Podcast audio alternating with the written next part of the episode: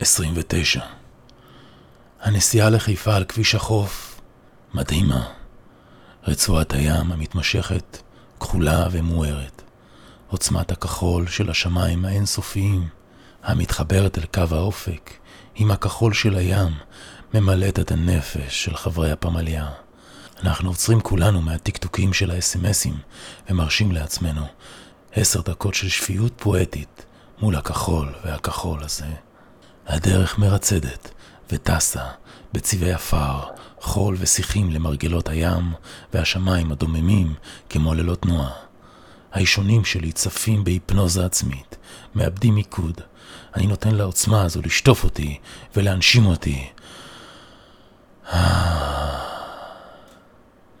שלא ייגמר לעולם.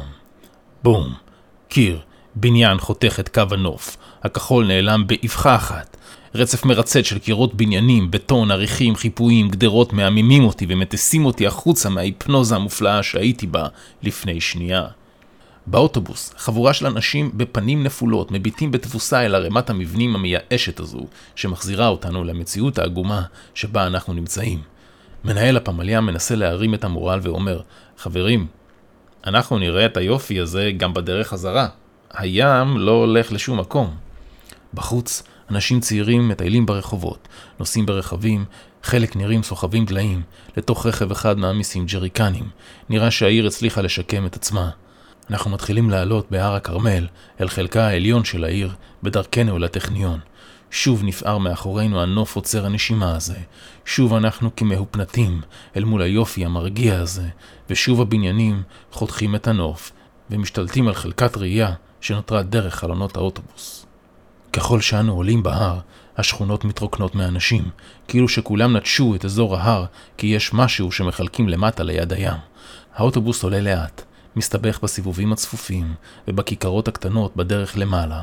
מרעיש את תיבת ההילוכים, המנוע צורח מדי פעם, פתאום לצד האוטובוס, צבי. ממש צבי. בגודל מלא. מביט אל הקובייה האוטובוסית הזו שחולפת על פניו.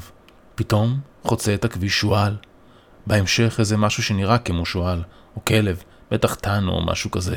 ואז להקת חזירים, צועדת באמצע הכביש, כאילו הכביש הוא רק שלהם.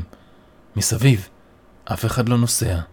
אז יש מצב שהכביש הוא באמת רק שלהם. מה קורה פה? שואל ראש הממשלה.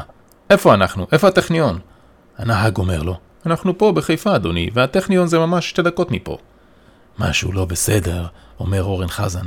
תתקתקו בהודעות שלכם לאנשים מהטכניון, פוקד חזן, ותשאלו אותם מה זה כל החיות האלו באמצע העיר ואיפה כל האנשים. אחד האנשים בפמליה מודיע לראש הממשלה שיש בעיה עם המים. יש תקלה במערכת המשאבות שמעלה את המים ממתקני ההתפלה למטה בנמל אל ההר. המצב ככה כבר יומיים, אדוני, וכל האזרחים נטשו את המקום וירדו למטה להיכן שהמים עדיין זורמים בברזים. מישהו בקשר עם הרמטכ"ל? חזן שואל. הוא בדרך אלינו, אחד האנשים אומר. מצוין, אומר ראש הממשלה, ואז מסתכל אליי.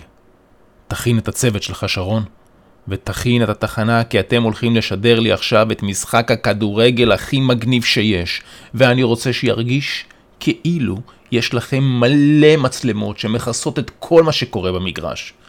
אנחנו חוצים את שער הכניסה. גם הטכניון נראה די שומם. יופי, אומר ראש הממשלה. כולם כנראה במגרש. אנחנו מגיעים למגרש, ולמרבה הפלא, אורן צדק. המגרש מוכן ונראה שמח, קבוצות מתאמנות משני צידי המגרש, קהל ביציעים וחבורה של אנשים מגיעים לקבל את האוטובוס שלנו. אני ממהר אל המסחרית, מתדרך את הצוות, מעמיס על עצמי מצלמה, מורי סוחב שלוש מצלמות, מעמיס על העגלה, זנזורי מארגן גם הוא עגלה ומעמיס עליה נרתיקים וארגזי אודיו. ורק ירדנה ועופרה, נראות כאילו הכימיה ביניהן עבדה והן איבדו את חדוות היצירה. אנחנו צועדים עם כל הציוד לכיוון המגרש, אני עוצר אותם. אנחנו סוקרים את האופציות למיקום המצלמות. מוריס ואני שנינו מעניינים לעצמנו. ואז אני אומר לשתי הבנות, ירדנה, עופרה, תקשיבו. אתן זה לא השכונות שבהן גדלתן. אתן מי שאתן עושות את עצמכן להיות. ואם אתן רוצות להגדיר את עצמכן כאילו המקום הזה שבו גדלתן, זה הדבר היחיד שמגדיר אתכן, אז אני אומר לכן שאתן הרבה יותר מזה.